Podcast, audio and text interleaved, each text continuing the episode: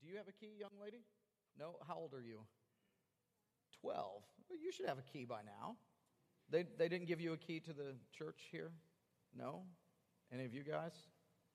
No? What about those chuckleheads that are behind you back there? That, that back row, man, you guys look rough. You the bouncers in this place? Any of you guys have keys? you can get one. I know. Mm, nah.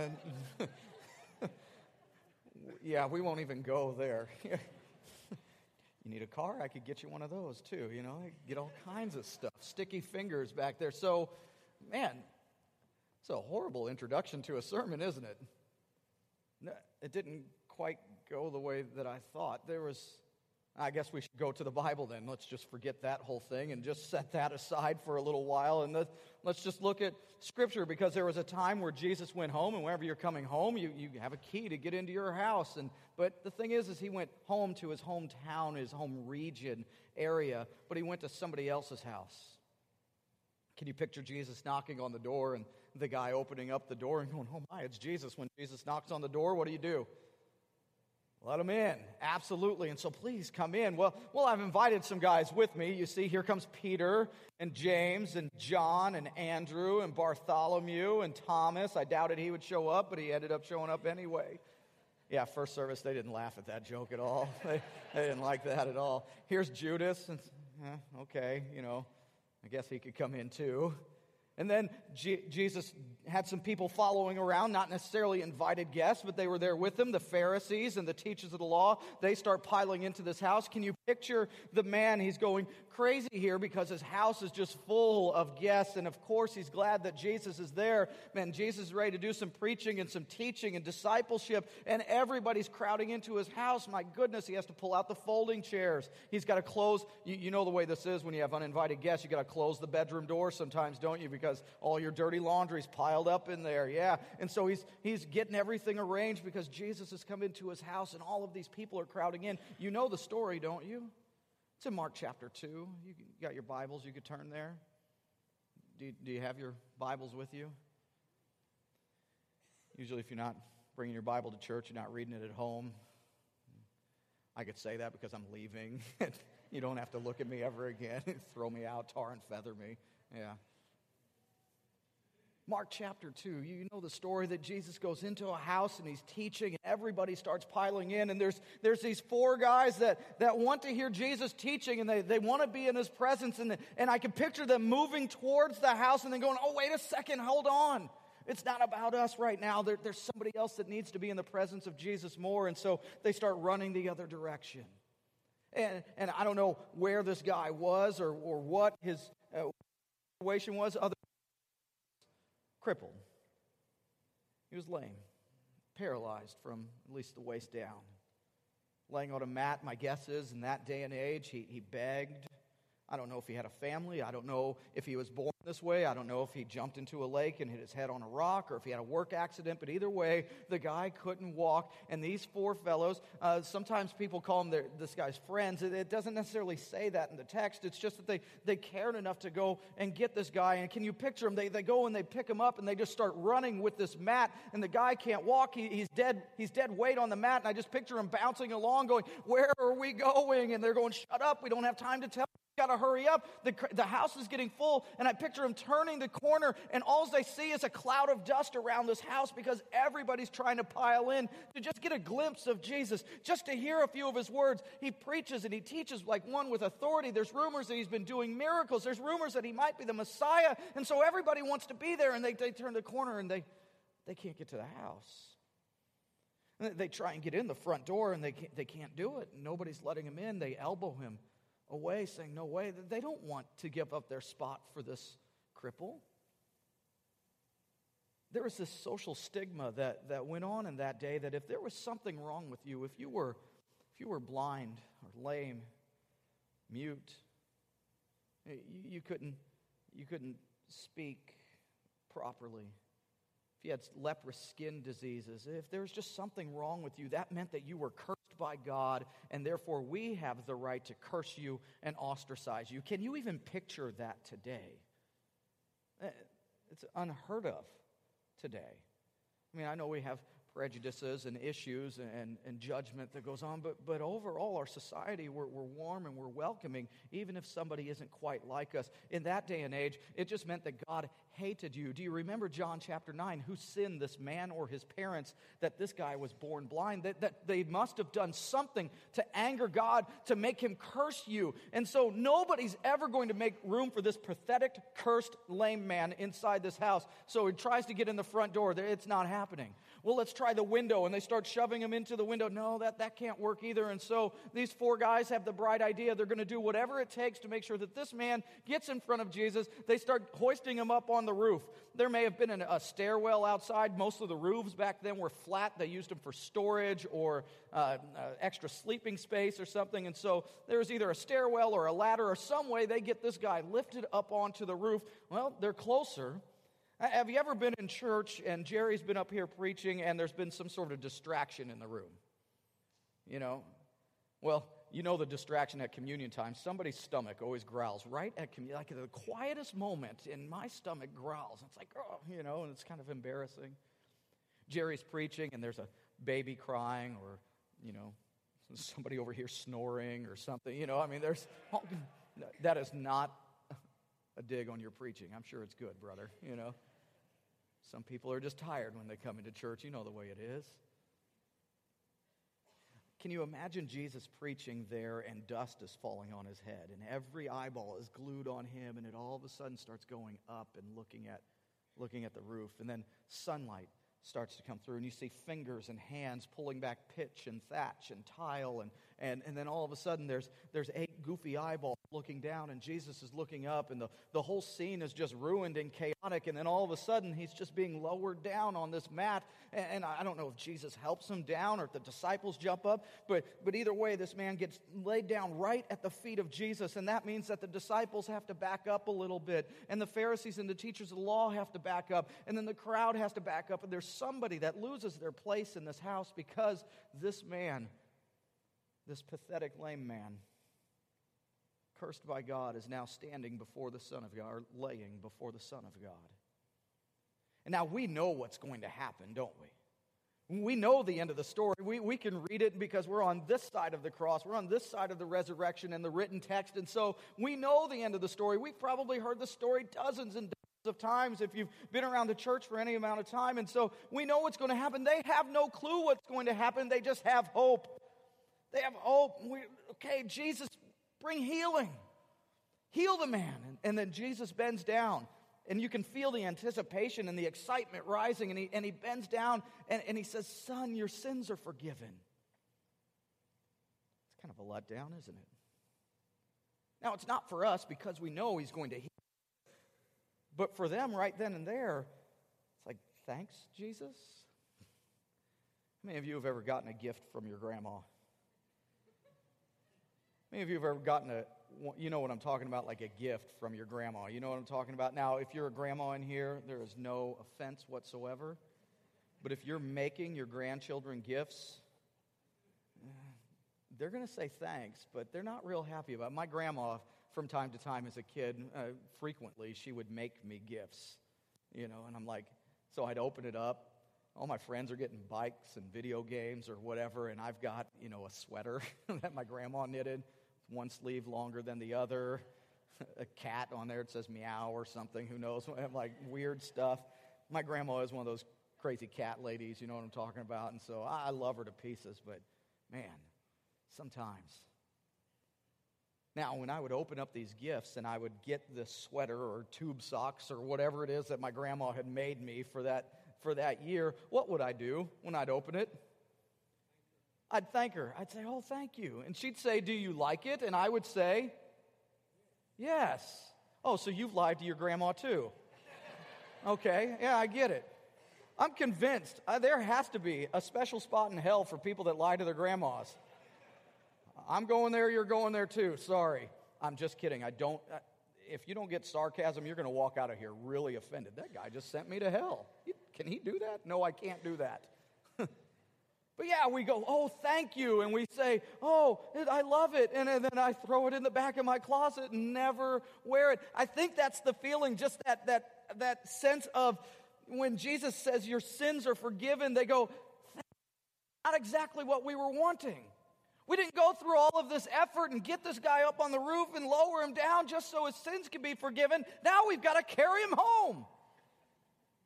We were hoping for something different, something better. That's what they're thinking on the roof. That's what the crowds are thinking. But the Pharisees and the teachers of the law, they're crossing their arms and they're shaking their head and they're saying, uh uh uh uh. It says that they start thinking to themselves, who is this man? Who does he think he is speaking that way? How dare he forgive sins? Only God can forgive sins. That's blasphemy. And Jesus reads their thoughts. That's miracle number one. He reads their thoughts and he confronts them. And he says, Which is easier? To say to this man, Your sins are forgiven, or to say to him, Get up and walk? I'll ask you, church, which is easier? Say your sins are forgiven or get up and walk? I hear mumbling. Like, oh, I don't want to talk to this guy. Somebody's still out there going, Where's Jerry? Which is easier? Say your sins are forgiven or get up and walk? I would venture to say both are very easy to say and hard to do. It's easy to say, Oh, yeah, I forgive them. It's easy to say you want to bring healing into a situation or a life, but it's tough to do those things. Not for Jesus. He can both say it and do it. And he says, So, to show you that the Son of Man has the authority to forgive sins. Uh, and then he turns to the man and he says, Get up and walk.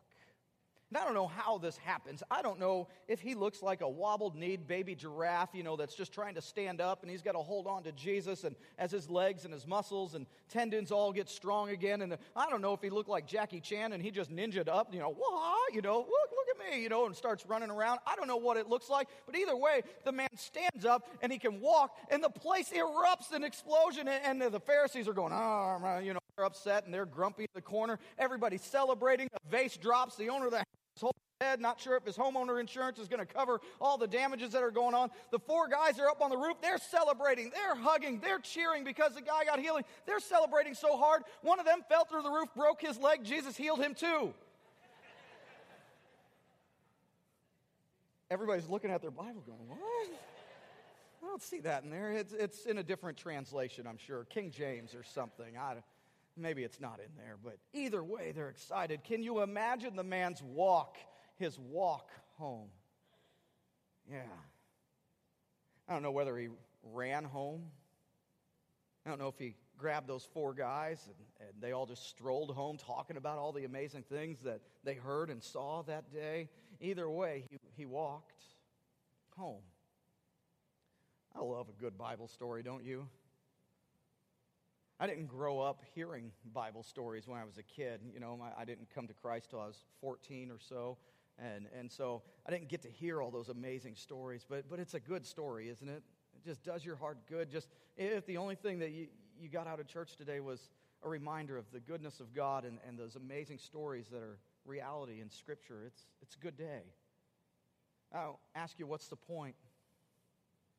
You ever read one of those good Bible stories and you go, that's a great story, and I'm sure I'm glad that that guy got healed. But what does that have to do with my life today? Ever happened to you? It does to me all the time. I read something, I go, huh, okay. I'm not sure exactly what I'm supposed to do with that. So what do you what do you do with a story like this?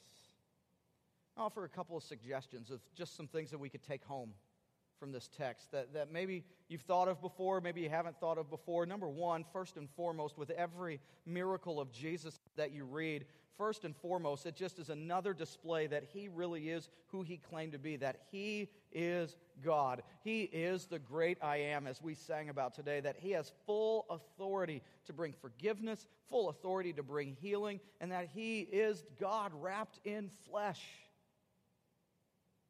proved that by the miracles that he did. And so, first and foremost, just evidence that, that Jesus is God. We need reminders of that sometimes. We segregate the two too often. Number two, uh, maybe something in the text in there that, that we don't think about too often, but a good application for life might be what order did the, did the things happen here? What, what came first? Was it the healing or was it the forgiving? Which came first? Remember the order. The, the, forgiving came first. Remember, he bent down and said, Son, your sins are forgiven. And then after that, healing came into his life. Might I suggest that Jesus is setting a pattern for things that he wants to happen in people that are living in the 21st century as well? That healing always follows forgiveness? That maybe that empty hole that's in your heart, your clenched up fist at that person that you're angry with, the, the unforgiveness that you experience every single time you walk into church because you think that you've done too much or you've been too bad or you've just sinned way, way overboard here, that God can't forgive somebody like me. That healing follows forgiveness. We look for cosmetic surgery we look to put our rear in a chair and sing a few songs and we go, okay, I'm good for the week. And, and, you know, Jesus, just please patch me up so I can make it day to day to day. And he doesn't operate that way. He says, look, I'm looking to cut you a little bit deeper. This forgiveness issue is going to hurt. You, you know what I'm talking about. I would imagine that if I said, raise your hand if you're struggling with the forgiveness issue, a lot of people would not raise their hand because it's just too shameful it's a divorce issue, anger at parents, siblings, uh, relationships, you know, guy girl relationships, and bitterness and anger for getting, you know, a pay cut at work or fired at work or, you know, not the promotion, just that bitterness that can rage up inside of people. It, it eats us alive, doesn't it?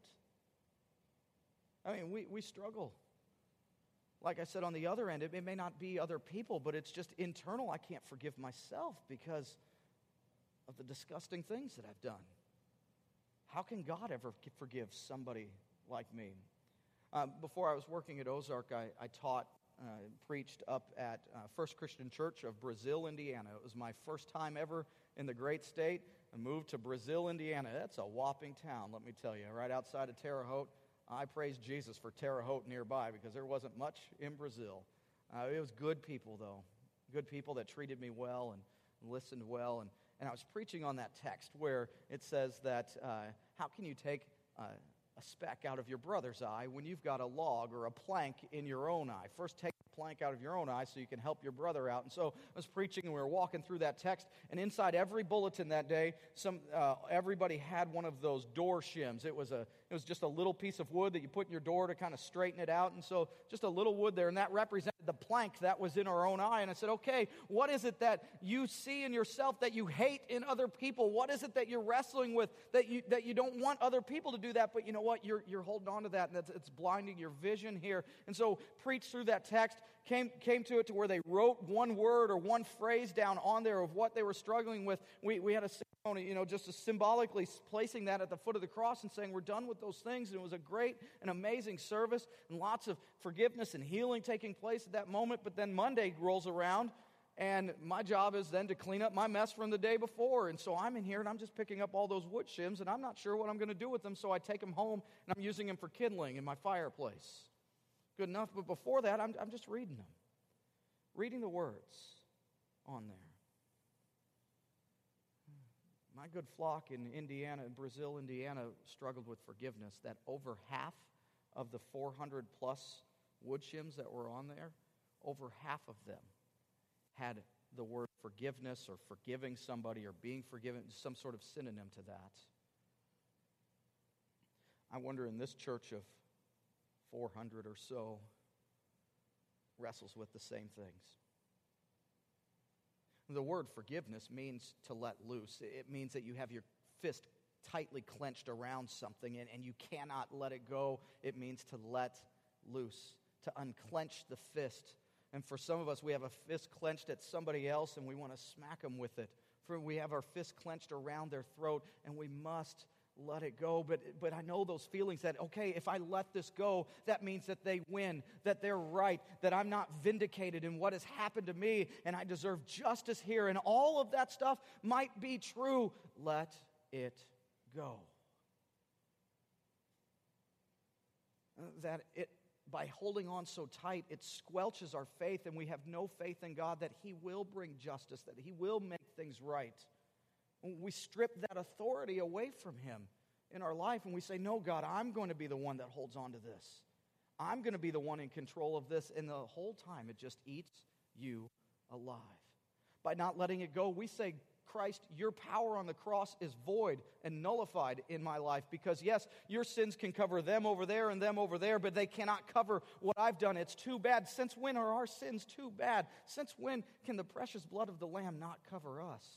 But you don't know what I've done. You don't know where I've been. You're absolutely right, but He does. Do you know where He's been?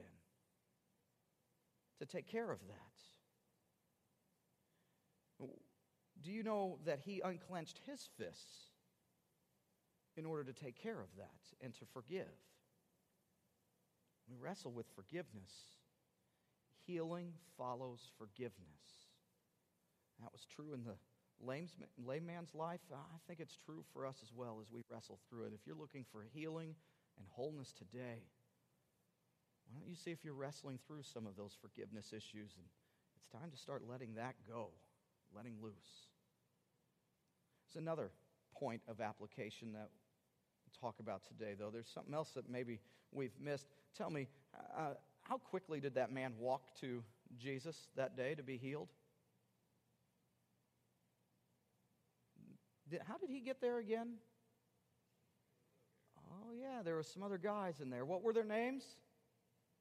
We have no clue what their names were. It just says four dudes. That's in the Greek, dudes. Yeah.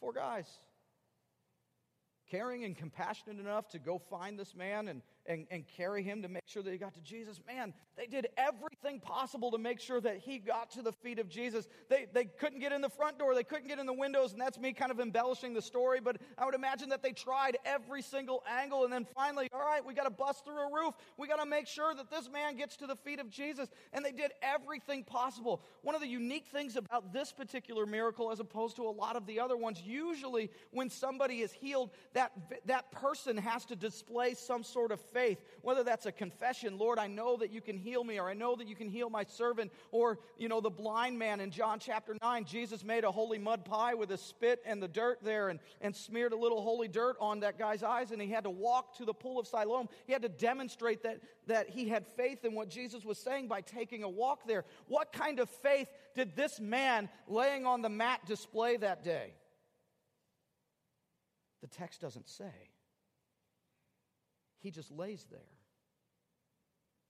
But it does say that after he was lowered down through the roof, and before Jesus bent down and said, Son, your sins are forgiven, and before he brought healing into his life, it says in verse 5, Mark chapter 2, verse 5, that Jesus looked up and saw their faith. He saw their faith. He saw their faith. That it was their faith of doing whatever it takes to get that, that guy into the feet of Jesus that brought healing and forgiveness into his life. Tell me, who is waiting for your faith to be reactivated? Who's waiting for your faith to finally come and get them and bring them to the feet of Jesus because they're not strong enough to get there themselves? They need help. That's you, church. That's me. Who is it? Who is it that you have in your life that at Christmas time, Thanksgiving time, when you see them at work, when you see them at school, whenever you see them on the street, that you want to share the good news of Jesus, you want to invest in their life, but you just fall short every time. Do whatever it takes to get those people to Jesus. It's an amazing ministry. If you think it's Jerry's job to reach your friends for Christ, you are sadly mistaken he has his own friends and his own neighbors that don't know Jesus that he needs to be reaching out to. Don't give your responsibilities over to him. That God has put them in your life for a reason, not just so that they can receive healing and forgiveness, but so that your faith can be stretched, so that Jesus could look at you and be pleased with his servant and say, Look at that faith. I'm going to act here. Maybe you're the one roadblock for somebody falling down at the feet of Jesus and confessing his name.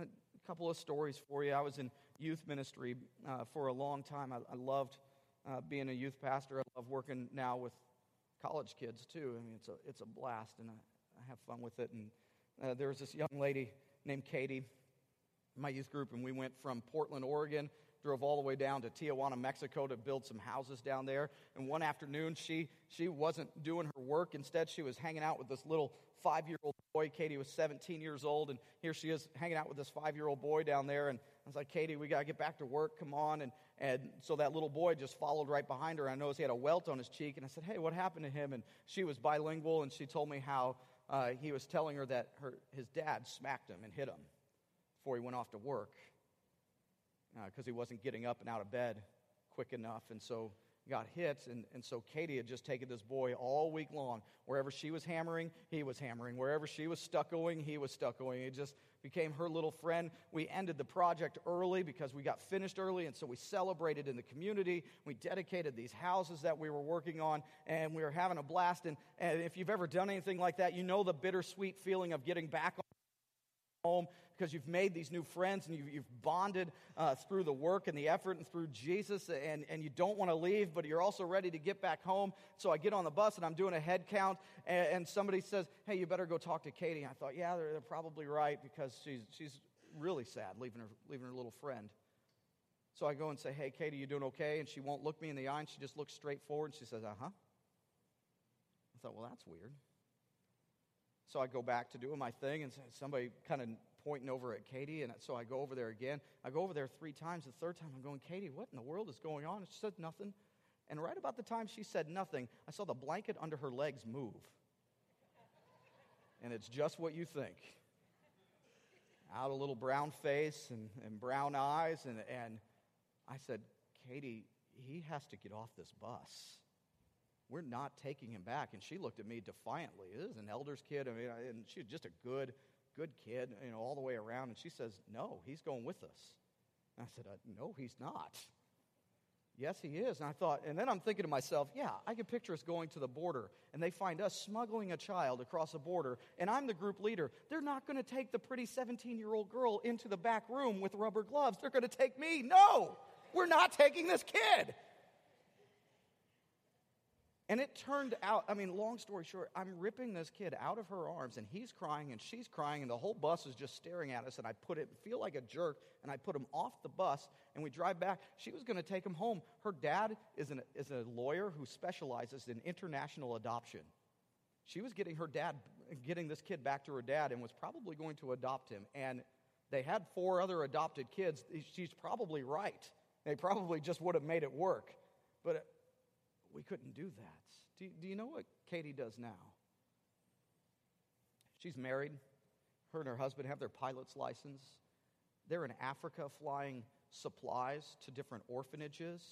And then when they drop those supplies off to the orphanages, then they stay and they do some teaching there with the kids. And then they take kids that are really, really sick, they fly them to clinics and hospitals, and they just fly all over a certain region in Africa. I wonder, with her good heart and her good intentions of what she wanted to do with the one, now she's doing for many. And as a matter of fact, that's what Mother Teresa said before she died. She says, eh, Do for the one of which you wish you could do for the many. I'm sure those guys wanted to bring tons of hurt people to Jesus, but they did for the one of which they what they wish they could do for the many, and it worked out that he received forgiveness and healing in his life. What about you? Who's that one? Uh, one more story. Uh, another girl, same youth group, just about the same age. Her name is Jenna. When Jenna was in eighth grade, um, she brought a friend of hers to youth group uh, named Amanda. And Amanda was, uh, was there, and, and Jenna said, Hey, Amanda's here, and she wants to be baptized. And I said, That's great. Let's sit down. Let's talk about it. I wanted to make sure that this little eighth grade girl understood the scriptures and the symbolism and, and everything that, that went with baptism. And so I said, Let's sit down and talk about it. And Jenna said, do, do you really think I would bring somebody here to be baptized and I haven't talked to him about the gospel of Jesus Christ? And I'm thinking, You little snot. So I sit down with them and we talk it through, and sure enough, she did share all of these things. And Amanda's heart is ready and right. And, and so here's water. Why wait? That, that evening, then she baptizes her friend, and it was an amazing, an amazing night. And then the next day, it's around dinner time. I'm at home, we're getting ready to eat dinner, and the phone rings, and it's Jenna, and she says, Hey, um, I've got my friend Tiffany. Amanda and I are we're talking with Tiffany, and she wants to be baptized. And I did not dare ask her if she shared the good news of Jesus with her because I already knew the answer to that. I was put in my place once; it wasn't going to happen again. And I said, That's great. Sunday morning, the whole church would be so excited and, and to see one of their teenagers baptizing a friend here. She wasn't even a teenager yet, you know, or maybe she was. Yeah, she's about 13 or so. She said, Sunday morning? She said, No, today. Her parents and our friends are on our way up to the church. Get up there. I'm thinking, I haven't eaten dinner yet. So there my dinner sits in the microwave as I go. We have this baptism and it's great and I love it. And then a couple weeks later, I get a call and Jenna's had a slumber party and she's got some other junior high girls there and some other friends there and three of them want to be baptized. And I'm thinking, well, I don't even have pants on at this point. It was 10:30 at night. So I put on my pants and go up to the church. She bugged me so much with these baptisms that I finally went down to the hardware store and I made her a key to the church. Mm-hmm. And while I'm glad gentleman back there has a key to get in here to do electrical work, and that's very important. And some of you have keys because you come in here and clean or set up communion or you help with worship or you, you, you, just, you just have a key to the church. Or, but, but when's Jerry going to have to go make so many keys because he's so tired of being drug out of bed because you're bringing person after person in here for baptisms and Bible studies and to know the Lord and to worship together that you have to I mean, can you imagine the possibilities? We serve the God of the impossible. Do you know 73 people throughout eighth grade and her high school career baptized? She baptized 73 people. And that was just by my count. I gave her the key and I lost count with some people, including three of her teachers. Junior high kids, high school kids, her mom, her stepdad, her stepbrother. Jenna's married now, two kids, lives in Hawaii. Rough life, isn't it? Teeny tiny little apartment over there. When they first moved, a couple weeks after they got there, she took a picture of her new baptistry, the ocean. And that was there and sent it to me. And I thought, you little snot, you're still up to.